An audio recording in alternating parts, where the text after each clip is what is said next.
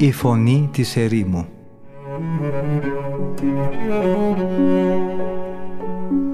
Συνομιλίες με τους Αγίους Πατέρες της ερήμου Την εκπομπή παρουσιάζει ο πρωτοπρεσβύτερος Ματθαίος Χάλαρης.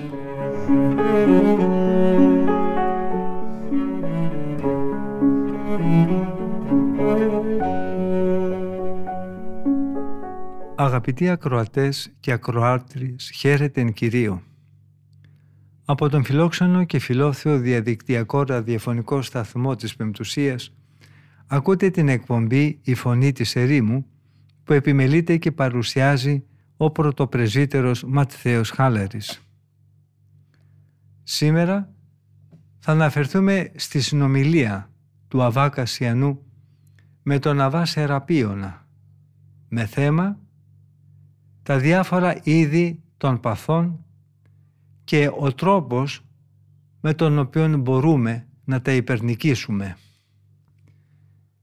Μέσα στη σύναξη των ηρώντων, λέει ο Αβάς Κασιανός, που έφτασαν στα ύψη της αγιότητας, συναντήσαμε ένα μοναχό που τον έλεγαν Σεραπίωνα. Αυτός ήταν ονομαστός κυρίως για το χάρισμα της διάκρισης, το οποίο τον χαρακτήριζε. Πιστεύω ότι αξίζει τον κόπο να καταγράψουμε την συνομιλία που είχαμε μαζί του. Όταν κάποια μέρα τον παρακαλέσαμε επίμονα να μας πει κάτι για τις επιθέσεις που δεχόμαστε από τα πάθη και να μας διασαφηνίσει την προέλευση και τις αιτίες τους, εκείνος άρχισε να μας μιλάει και να μας λέει περίπου αυτά. Υπάρχουν οκτώ βασικά πάθη, απάντησε ο Αβασεραπίων, τα οποία πολεμούν το ανθρώπινο γένος. Το πρώτο είναι η λεμαργία ή γαστριμαργία. Το δεύτερο είναι η πορνεία. Το τρίτο είναι η φιλαργυρία. Το τέταρτο είναι η οργή. Το πέμπτο είναι η λύπη. Το έκτο είναι η ακιδεία. Το έβδομο είναι η καινοδοξία και το όγδο είναι η υπερηφάνεια. Αυτά τα πάθη διαιρούνται σε δύο. Στα φυσικά, όπως η γαστριμαργία και τα παραφύσιν, όπως η φιλαργυρία. Όλα αυτά λειτουργούν με τέσσερους διαφορετικούς τρόπους. Ορισμένα εκδηλώνονται με την συμμετοχή του σώματος. Τέτοια είναι η γαστριμαργία και η πορνεία. Κάποια άλλα δεν προϋποθέτουν τη συμμετοχή του σώματος, όπως η υπερηφάνεια και η καινοδοξία. Μερικά προκαλούνται από μια εξωτερική αιτία, όπως η φιλαργυρία και η οργή και άλλα γεννιόνται από εσωτερικές κινήσεις της καρδιάς όπως η ακιδεία και η λύπη.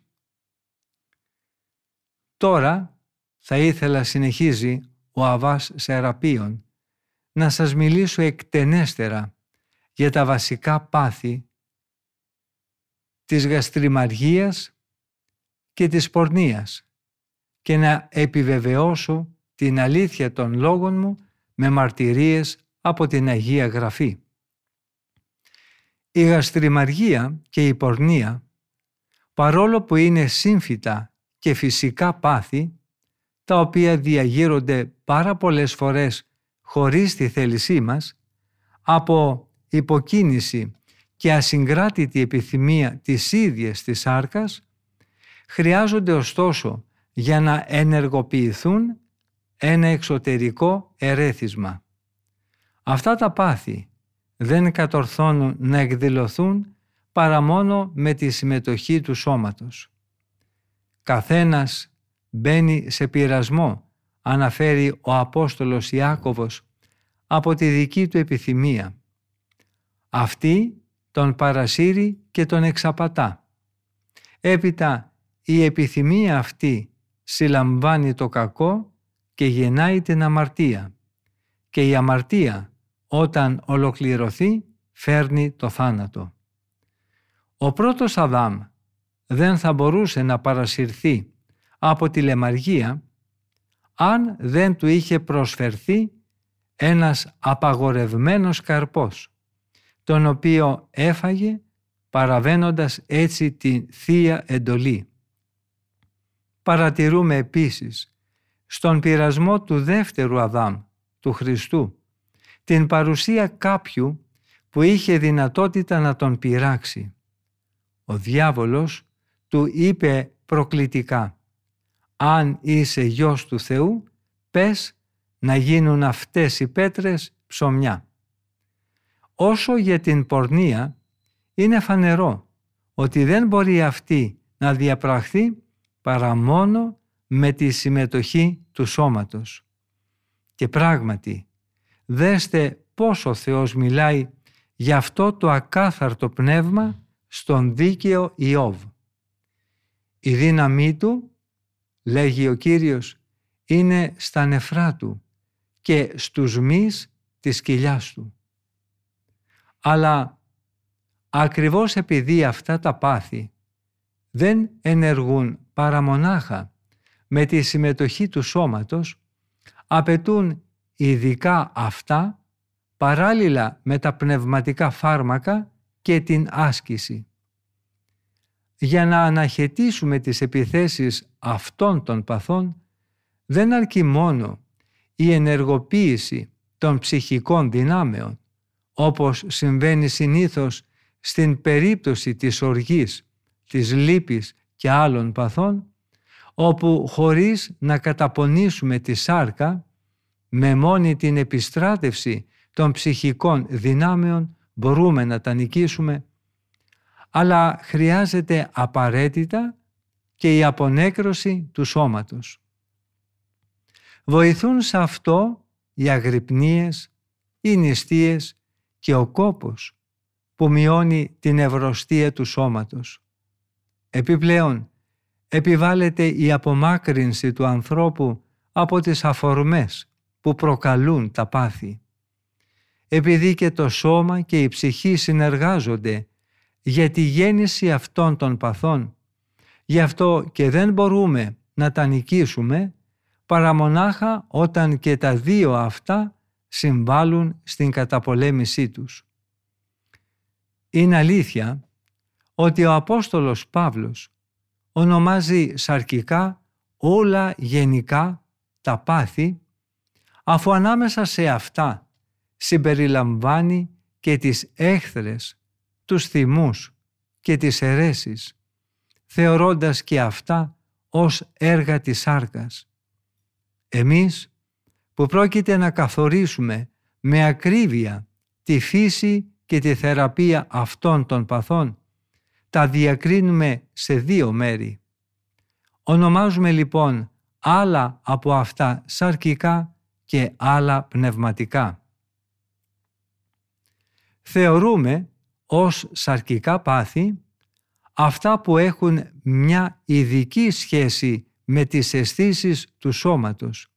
Αυτά που εποάζονται μέσα στο σώμα εξαιτίας του σφρίγους του. Σε αυτά τα πάθη η σάρκα βρίσκει τόσο πλούσια τις απολαύσεις της και την τροφή της ώστε να φτάνει στο σημείο αυτή η ίδια να διεγείρει ακόμα και τις πιο ήσυχες ψυχές και συχνά να τις παρασύρει για να συγκατατεθούν στις όποιες ορέξεις της. Ακριβώς πάνω σε αυτό λέει και ο Απόστολος Παύλος. Έτσι ζήσαμε κάποτε και εμείς όλοι οι Ιουδαίοι. Ήμασταν δούλοι στις επιθυμίες μας και κάναμε ό,τι ήθελε το αμαρτωλό εγώ μας. Και η αμαρτωλή μας φύση μας οδηγούσε όπως και τους υπόλοιπους ανθρώπους σε πράξεις που προκαλούσαν την οργή του Θεού. Αντίθετα, ονομάζουμε πνευματικά τα πάθη που γεννιούνται από την παρακίνηση μόνο της ψυχής. Αυτά όχι μόνο δεν δίνουν στη σάρκα την παραμικρή ειδονή, αλλά και τη συνθλίβουν με τις πιο βαριές δοκιμασίες. Αυτό γίνεται μόνο και μόνο για να προσφέρουν στην ψυχή την οποία αυτά έχουν καταλάβει τροφή από άλλου είδους απολαύσεις. Για τη θεραπεία αυτών των τελευταίων παθών δεν απαιτούνται παρά μόνο τα απλά φάρμακα που χορηγούνται για την θεραπεία της ψυχής.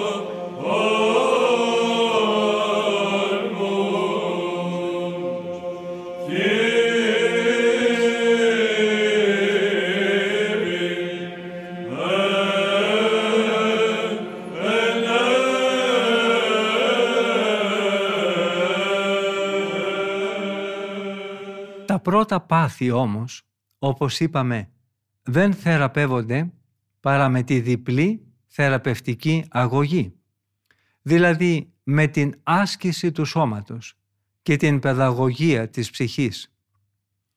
Και αυτό ακριβώς είναι το μεγάλο αγώνισμα όσων προσπαθούν να φτάσουν στην κάθαρση της καρδιάς. Πρέπει να απομακρυνθούν, δηλαδή εξ αρχής, από κάθε αντικείμενο που θα μπορούσε να προκαλέσει τα σαρκικά πάθη ή να διεγείρει τη μνήμη τους στην ψυχή η οποία είναι ακόμα ασθενής και αδύναμη. Όπου υπάρχει διπλό κακό, πρέπει να γίνει διπλή θεραπεία. Είναι απαραίτητο να στερήσουμε από τη φιλίδωνη επιθυμία τα αίτια, τα οποία από τη φύση τους είναι τέτοια, ώστε να την αγκιστρώνουν και έτσι να την προφυλάξουμε για να μην σπεύσει αυτή να βρει την ικανοποίησή της. Παράλληλα πρέπει να ενισχύσουμε την ψυχή ώστε να αναχαιτήσουμε την ετοιμότητά της, να δέχεται ακόμη και την πρώτη προσβολή ενός εμπαθούς λογισμού.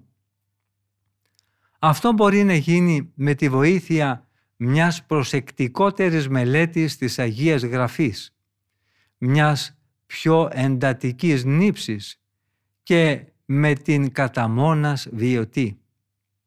Η κοινοβιακή ζωή ενδέχεται να λειτουργήσει εξαιτίας του μεγαλύτερου περισπασμού ως ανασταλτικός παράγοντας στην πορεία προς την κάθαρση. Αλλά αυτή προσφέρει συγχρόνως και τα πιο μεγάλα πλεονεκτήματα, γιατί δίνει παράλληλα και τις περισσότερες ευκαιρίες σε αυτόν που επιθυμεί πραγματικά να διορθωθεί. Γιατί στην κοινή διαβίωση αυτά τα πάθη αποκαλύπτονται εναργέστερα.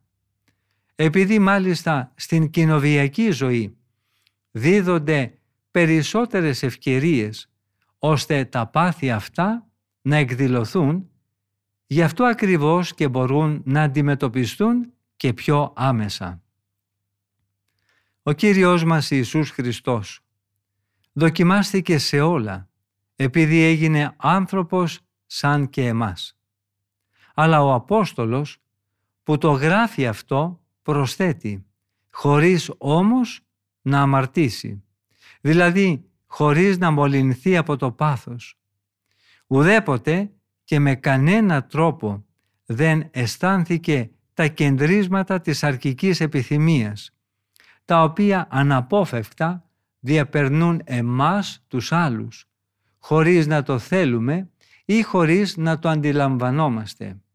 Και αυτό γιατί η γέννηση του Χριστού δεν είχε καμιά ομοιότητα με την ανθρώπινη γέννηση. Εκείνον τον συνέλαβε η Παναγία Μητέρα του μετά το χαιρετισμό που της απίφθινε ο Αρχάγγελος Γαβριήλ λέγοντας «Το Άγιο Πνεύμα θα έρθει επάνω σου και η δύναμη του Θεού θα σε καλύψει. Γι' αυτό και το Άγιο Παιδί που θα γεννήσεις θα ονομαστεί Υιός του Θεού». Επειδή ο Κύριος κατήχε αναλύωτη τη Θεία εικόνα και ομοίωση έπρεπε να πειραστεί με τους ίδιους πειρασμούς που δέχθηκε ο Αδάμ πριν από την πτώση του. Έπρεπε δηλαδή να δεχθεί τις επιθέσεις του πάθους, της γαστριμαργίας, της καινοδοξίας και της υπερηφάνειας. Δεν ήταν όμως φυσικό να πολεμηθεί ο Κύριος και από αυτούς τους πειρασμούς που δοκίμασε ο Αδάμ μετά την πτώση του.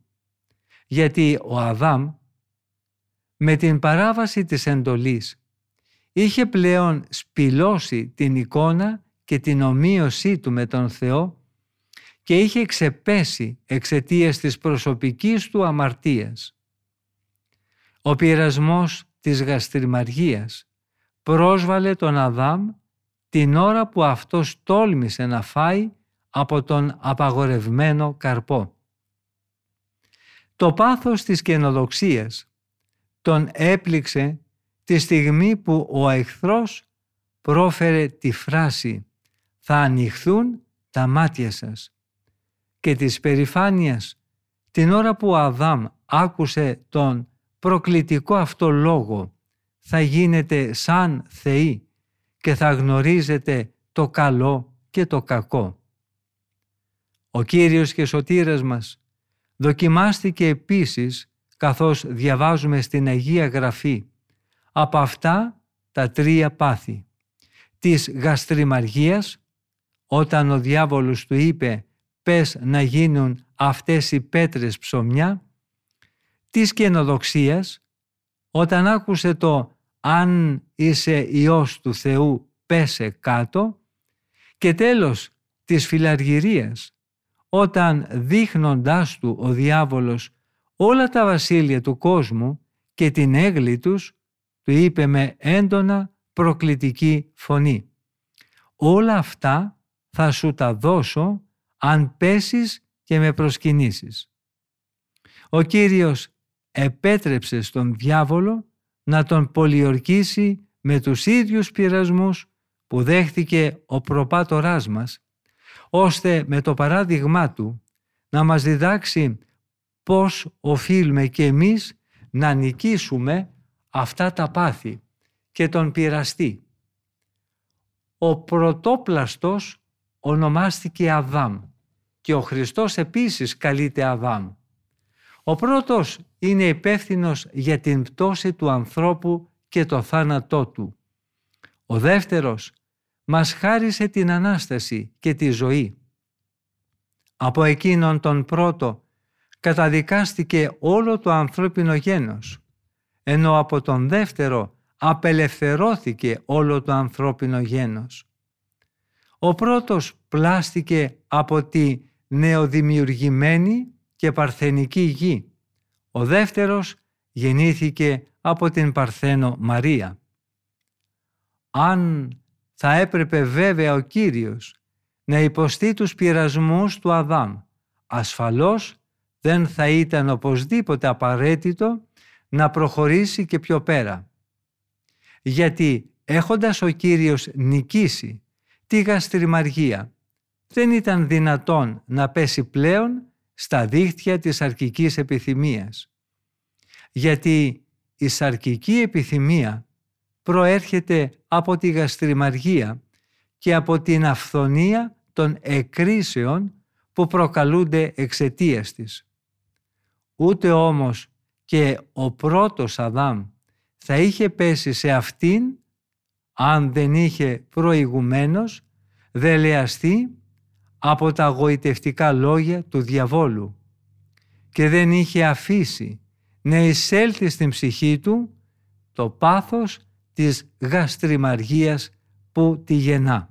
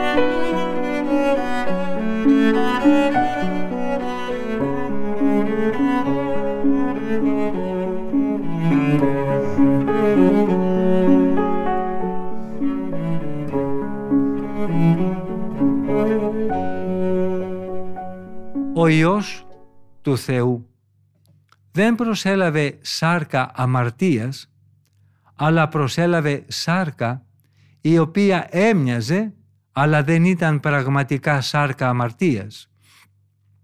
Αυτό αναφέρει ο Απόστολος Παύλος στην προς Ρωμαίους επιστολή του. Βέβαια ο Κύριος έφερε αληθινή σάρκα, έτρωγε, έπινε, κοιμόταν και καρφώθηκε πραγματικά στο σταυρό με αληθινά καρφιά. Η αμαρτία όμως, από την οποία προσβλήθηκε η δική μας σάρκα μετά την πτώση, δεν είχε σε εκείνον καμιά υπόσταση παρά μονάχα ως εξωτερική πρόκληση και δυνατότητα. Ο Κύριος δεν αισθάνθηκε ποτέ τη φλόγα, ούτε τα κεντρίσματα της αρχικής επιθυμίας, τα οποία ξεπηδούν ακούσια μέσα σε εμάς ως παρόρμηση και ως κίνηση της πεσμένης φύσης μας. Η σαρκική επιθυμία ήταν για τον Κύριο μια πρόκληση και μια δυνατότητα επειδή ακριβώς συμμετείχε στην ανθρωπότητά μας. Γιατί αν και το σώμα του ήταν από πραγματική σάρκα και έπινε και έτρωγε και κοιμόταν και έφερε πραγματικά τους τύπους των ύλων, όμως δεν έφερε την κληρονομημένη από την πτώση αμαρτία όπως όλοι εμείς. Δεν δοκίμασε τις παράφορες επιθέσεις των πειρασμών της αρκικής αμαρτίας που εμείς δοκιμάζουμε και μάλιστα παρά τη θέλησή μας εξαιτίας της πεσμένης φύσης μας.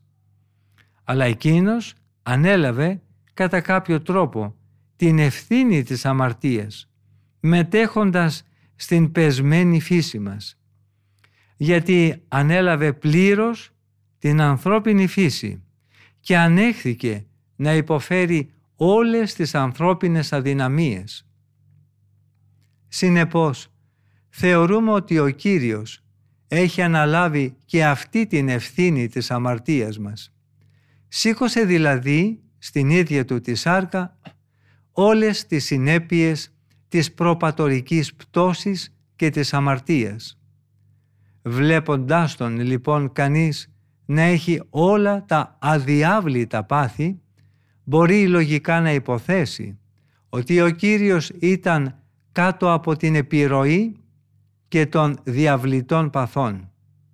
Γι' αυτό ακριβώς και οι φυσικές αδυναμίες του σώματός του θεωρήθηκαν λανθασμένα ως ένδειξη ότι εκείνος έφερε την ίδια σάρκα με μας. Σάρκα δηλαδή η οποία είχε τις ίδιες προϋποθέσεις να λειτουργήσει εξίσου και τα διαβλητά πάθη αλλά και την αμαρτία. Με άλλα λόγια, ο διάβολος επιτέθηκε στον Χριστό μόνο με τα πάθη, με τα οποία είχε ξεγελάσει τον πρώτο Αδάμ. Γιατί νόμισε ότι είχε να κάνει με έναν συνηθισμένο άνθρωπο, τον οποίον καθώς υπολόγιζε θα τον νικούσε μετά και στα επόμενα, εφόσον βέβαια ο Χριστός θα είχε πριν υποκύψει στα πρώτα, στα οποία είχε υποπέσει ο πρώτος Αδάμ. Νικημένος όμως ο διάβολος από την πρώτη ήδη κρούση δεν μπόρεσε να επιτεθεί στον Χριστό με το δεύτερο πάθος, την πορνεία, το οποίο βλαστάνει από τη ρίζα του πρώτου, δηλαδή από την γαστριμαργία. Έβλεπε ο εχθρός ότι ο Κύριος παρέμενε απρόσβλητος από την γαστριμαργία, την πρωταρχική αιτία της διαφθοράς. Κατά συνέπεια, ήταν περιττό να περιμένει από εκείνον τους καρπούς της αμαρτίας, της οποίας το σπέρμα, καθώς έβλεπε καθαρά, δεν είχε δεχθεί ο Χριστός. Ο Ευαγγελιστής Λουκάς έχει καταγράψει στο Ευαγγέλιό του ως τελευταίο τον εξής πειρασμό. Αν είσαι Υιός του Θεού, πέσε από εδώ κάτω. Αυτός είναι ο πειρασμός της υπερηφάνειας. Πριν από αυτό τον πειρασμό θα έπρεπε να είχε προηγηθεί ο πειρασμός της φιλαργυρίας. Αυτόν ο Ευαγγελιστής Ματθαίος τον παρουσιάζει ως τελευταίο. Γι' αυτό τον πειρασμό της φιλαργυρίας ο Ευαγγελιστής Λουκάς λέει ότι ο διάβολος έδειξε στον, στον Χριστό μέσα σε μια στιγμή όλα τα βασίλεια της γης και του υποσχέθηκε ότι θα του τα χάριζε όλα.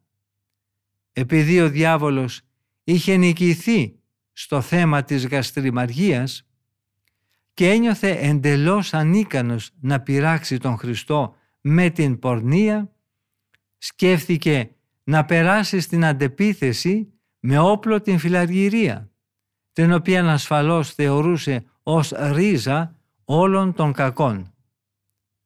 Νικημένος για ακόμα μια φορά ο διάβολος δεν θα τολμούσε πλέον να εκπειράσει τον Χριστό με κανένα από τα πάθη αυτής της τάξης.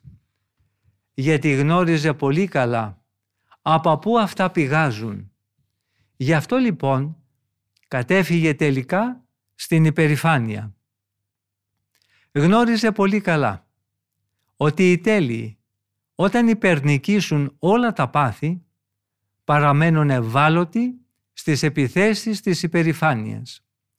Θυμόταν επίσης πολύ καλά ότι η υπερηφάνεια ήταν αυτή που είχε ρίξει από τα ύψη του ουρανού και αυτόν τον ίδιο τον Εωσφόρο, αλλά και ταυτόχρονα μαζί με αυτόν και τόσους άλλους αγγέλους, χωρίς όλοι αυτοί να έχουν ποτέ μέχρι τώρα νιώσει τα ερεθίσματα κανενός άλλου πάθους.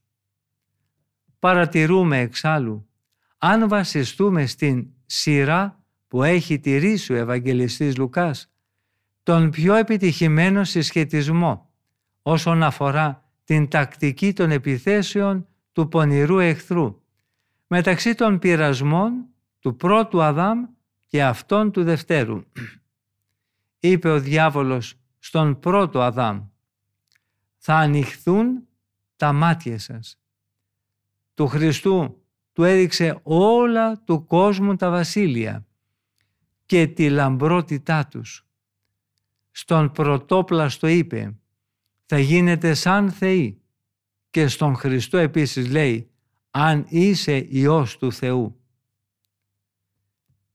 Συνεχίζοντας τώρα τη σειρά που εξ αρχής ακολουθήσαμε λέγει ο Αβάς Σεραπείων, ας μιλήσουμε για τον τρόπο με τον οποίο λειτουργούνται τα άλλα πάθη. Ας επανέλθουμε δηλαδή στο θέμα που η εξήγηση του πάθους της γαστριμαργίας και οι πειρασμοί του Κυρίου μας ανάγκασαν να διακόψουμε. Η καινοδοξία και η υπερηφάνεια είναι πάθη που λειτουργούν συνήθως χωρίς τη συμμετοχή του σώματος. Μήπως δεν είναι η αυταρέσκεια και η επιθυμία, τα αποκοιήματα της καινοδοξίας και της υπερηφάνειας, αυτά που διεγείρουν την ψυχή, η οποία γίνεται σκλάβα τους, αναζητώντας την τιμή και τη δόξα του κόσμου. Τα πιο θανατηφόρα όπλα που την εξοντώνουν. Μήπως η αρχαία υπεροψία του εωσφόρου είχε κάποιο σωματικό έρισμα ή χαρακτήρα; Δεν ήταν αποκλειστικά καρπός της προαίρεσής του. Το λέει αυτό ξεκάθαρα και ο προφήτης Εσαΐας. σημειώνει στο ομώνυμο βιβλίο του «Έλεγες μέσα σου, θα ανέβω στον ουρανό και θα υψώσω το θρόνο μου πάνω από τα άστρα του ουρανού, πάνω από τα άστρα του Θεού. Θα ανέβω πάνω από τα σύννεφα και με τον ύψιστο θα είμαι ίσος. Αφού κανείς απ' έξω δεν είχε διεγείρει στον νεοσφόρο το πάθος της υπερηφάνειας, κατά συνέπεια η αμαρτία του και η αιώνια καταδίκη του που ήταν γέννημα της αμαρτίας συντελέστηκε μόνο εξαιτίας του εφάμαρτου λογισμού του. Καμιά αισθητή πρόκληση δεν προηγήθηκε πριν να γεννηθεί μέσα του το φιλόδοξο όνειρό του για να σφετεριστεί την θεϊκή υπεροχή και κυριαρχία.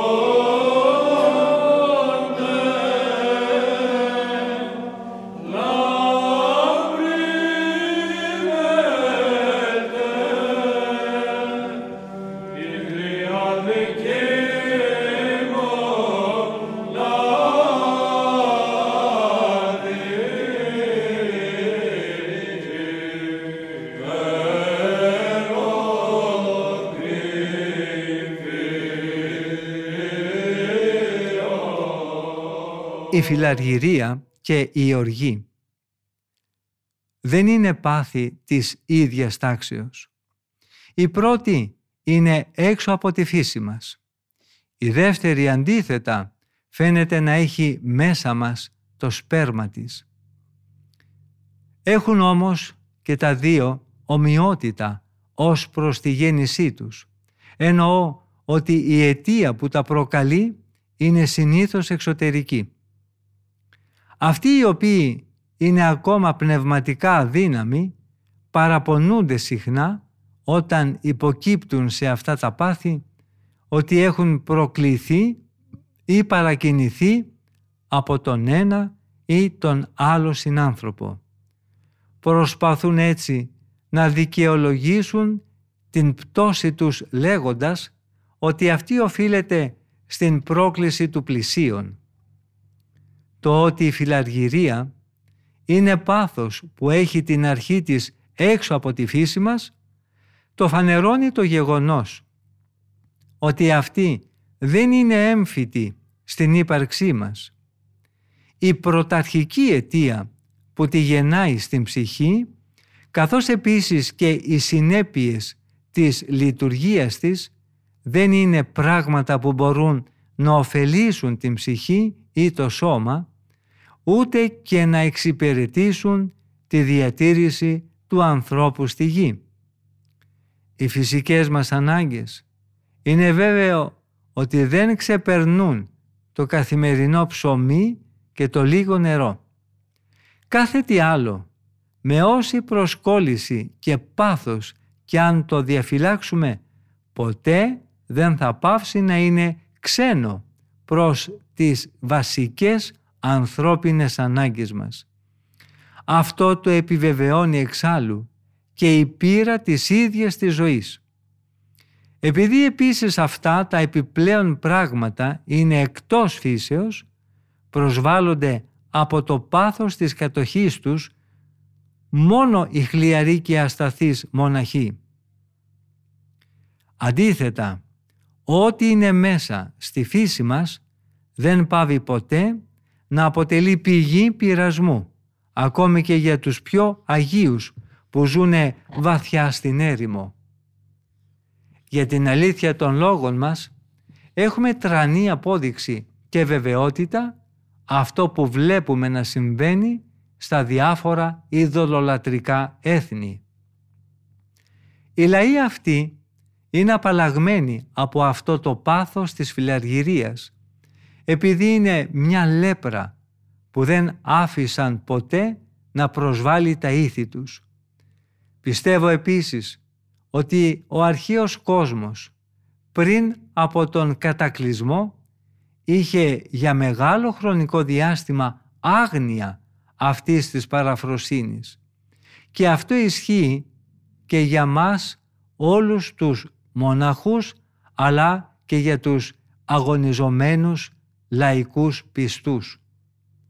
Από αυτό το πάθος θα απελευθερωθεί κανένας μας εύκολα αν η αποταγή του έχει γνήσια κίνητρα και αν έχει ο ίδιος αποποιηθεί όλα του τα υπάρχοντα, υπακούοντας με απόλυτο τρόπο στους κοινοβιακούς κανονισμούς όσον αφορά το μοναχό και στον πνευματικό όσον αφορά τον αγωνιζόμενο λαϊκό πιστό σε σημείο μάλιστα που να μην ανέχεται να έχει στην τσέπη του ούτε ένα μικρό νόμισμα.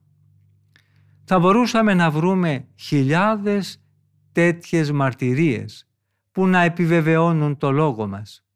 Οι μοναχοί με το να μοιράζουν όλα τα αγαθά τους ξεριζώνουν μέσα σε μια στιγμή το πάθος αυτό από τη ρίζα του αλλά και οι αγωνιζόμενοι πιστοί μέσα στον κόσμο με το να προσφέρουν διαρκώς ελεημοσύνες και εκείνοι ξεριζώνουν από μέσα τους αυτό το πάθος σταδιακά. Έτσι δεν έχουν λόγο πλέον να αισθάνονται και την παραμικρή ακόμα ενόχληση από αυτό. Εναντίον της γαστριμαργίας όμως πρέπει να αγωνίζονται αδιάκοπα γιατί σε καμιά περίπτωση δεν είναι ασφαλής παρά μόνο όταν παραμένουν σταθερά σε άγρυπνη νύψη και διαρκή εγκράτεια. Η λύπη και η ακιδεία αντίθετα από τα δύο προηγούμενα πάθη της οργής και της φιλαργυρίας γεννιούνται συνήθως χωρίς καμία εξωτερική πρόκληση. Τα πάθη αυτά είναι γνωστά γιατί βασανίζουν συχνά και με τον πιο βάναυσο τρόπο ιδιαίτερα τους μοναχούς που ζουν στα βάθη της ερήμου μακριά από κάθε ανθρώπινη επικοινωνία και λιγότερο τους λαϊκούς μέσα στον κόσμο. Όποιος βίωσε τη μοναξιά της ερήμου και δοκίμασε τον πόλεμο του εσωτερικού ανθρώπου θα βρει χωρίς κόπο μέσα από τη δική του πείρα την επιβεβαίωση της αλήθειας που ανέφερα. Όποια διαφοροποίηση και αν παρουσιάζουν τα πάθη όσον αφορά στην προέλευση και τον τρόπο με τον οποίο δρούν, τα πρώτα έξι, δηλαδή η γαστριμαργία, η πορνεία, η φιλαργυρία, η οργή, η θλίψη και η ακιδεία, είναι συνδεδεμένα μεταξύ τους με ένα είδος συγγενικού δεσμού, με μια αλληλοπεριχώρηση θα λέγαμε τέτοια, ώστε η υπέρμετρη λειτουργία του ενός γίνεται το προμήνυμα για τον ερχομό του επόμενου. Η κατάχρηση στην γαστριμαργία γεννά αναγκαστικά την πορνεία. Η πορνεία γεννά τη φιλαργυρία και αυτή την οργή. Η οργή είναι μητέρα της λύπης και η λύπη οδηγεί στην ακιδεία. Γι' αυτό ταιριάζει να χρησιμοποιήσουμε εναντίον τους την ίδια ακριβώς τακτική. Αυτό σημαίνει ότι πρέπει να αρχίσουμε τον αγώνα από το προηγούμενο, το μητρικό λεγόμενο πάθος, ώστε στη συνέχεια να πολεμήσουμε εναντίον του πάθους που αυτό θα γεννήσει. Ένα γιγαντιαίο δέντρο, για παράδειγμα, απλώνει τον παχύ και βλαβερό ίσιο του σε μεγάλη έκταση. Υπάρχει ένας εύκολος τρόπος για να ξεράνουμε αυτό το δέντρο ή να το ξεριζώσουμε ή να το κόψουμε. Αν έχουν επίσης μολυνθεί σε κάποια περιοχή τα νερά, μπορούμε για να μην επεκταθεί η μόλυνση να σταματήσουμε τη ροή τους κλείνοντας με επιμέλεια και δεξιοτεχνία την πηγή από την οποία αυτά τροφοδοτούνται ή εκτρέποντας προς άλλη κατεύθυνση την κήτη των ποταμών. Πρέπει λοιπόν για να νικήσουμε την ακιδεία να κυριαρχήσουμε πρώτα στη λύπη. Για να βγούμε από την κατάσταση της λύπης πρέπει να διώξουμε την οργή. Για να εξαλείψουμε την οργή πρέπει να καταπατήσουμε τη φιλαργυρία. Για να αφανίσουμε τη φιλαργυρία πρέπει να καταπολεμήσουμε την πορνεία. Για να νεκρώσουμε την πορνεία πρέπει να καταστήλουμε τη γαστριμαργία. Τα δύο τελευταία πάθη, η καινοδοξία και η υπερηφάνεια, είναι συνδεδεμένα μεταξύ τους με τον ίδιο τρόπο που μόλις αναφέραμε. Η εκδήλωση του πρώτου γίνεται η αρχή της δημιουργίας του δεύτερου. Η υπερβολική δηλαδή καινοδοξία πυροδοτεί την αιστεία της υπερηφάνειας. Αυτά τα δύο όμως πάθη συγκροτούν μια ομάδα εντελώς ξεχωριστή και η σχέση που έχουν με τα πάθη που αναφέραμε προηγουμένως είναι τελείως διαφορετική. Η καινοδοξία και η υπερηφάνεια όχι μόνο δεν γεννιούνται από άλλα πάθη, αλλά για την αφύπνισή τους συντελούν τελείως διαφορετικοί παράγοντες. Όταν δηλαδή έχουν πλέον ξεριζωθεί τελείως τα πρώτα πάθη, τότε ξεφυτρώνουν με ορμή τα βλαστάρια αυτό των δύο τελευταίων παθών. Τότε η καινοδοξία και η υπερηφάνεια ξεπετάγονται από την άρκη τους με περισσότερος φρίγος και ζωντάνια. Τελείως διαφορετικός επίσης είναι και ο τρόπος με τον οποίο μας επιτίθενται αυτά τα τελευταία πάθη Προηγουμένως, όταν πέφταμε σε ένα πάθος, αυτό μας έριχνε στο επόμενό του. Εδώ όμως, αυτό που μας βάζει σε κίνδυνο να πέσουμε στην καινοδοξία και την υπερηφάνεια είναι οι νίκες και οι θρίαμβοι που καταφέραμε εναντίον όλων των υπόλοιπων παθών. Παραμένει όμως πάντα για την αντιμετώπιση των παθών η ίδια βασική αρχή. Όταν δυναμώνει το ένα πάθος, τότε γεννιέται το επόμενο και αντίστροφα. Όταν αυτό καταστέλλεται, μας απαλευθερώνει συγχρόνως από το παράγωγό του. Με βάση αυτή την αρχή, για να νικήσουμε την υπερηφάνεια, πρέπει πρώτα να καταπνίξουμε την καινοδοξία.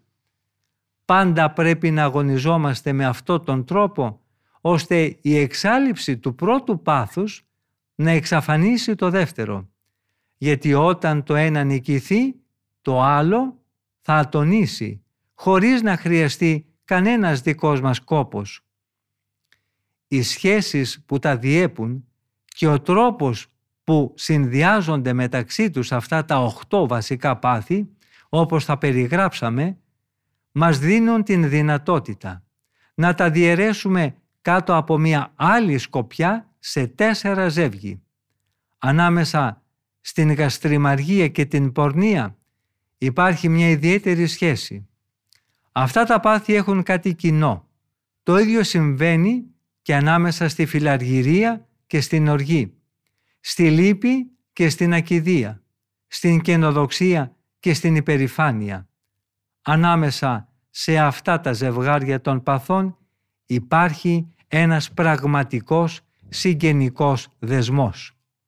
Στο σημείο όμως αυτό, αγαπητοί αδελφοί μου, φτάσαμε στο τέλος και της σημερινής εκπομπής μας. Ευχαριστούμε πολύ όλους και όλες εσάς που είχατε την καλοσύνη να μείνετε μαζί μας, ακούγοντας τα σοφά λόγια των Αγίων Πατέρων της Ερήμου. Θα συναντηθούμε και πάλι στην ίδια ραδιοφωνική συχνότητα της Πεμπτουσίας την επόμενη εβδομάδα, την ίδια μέρα και ώρα. Από τον ομιλούντα και τον τεχνικό ήχου, θερμές ευχές για μια ευλογημένη μέρα. Ο Θεός με θυμών.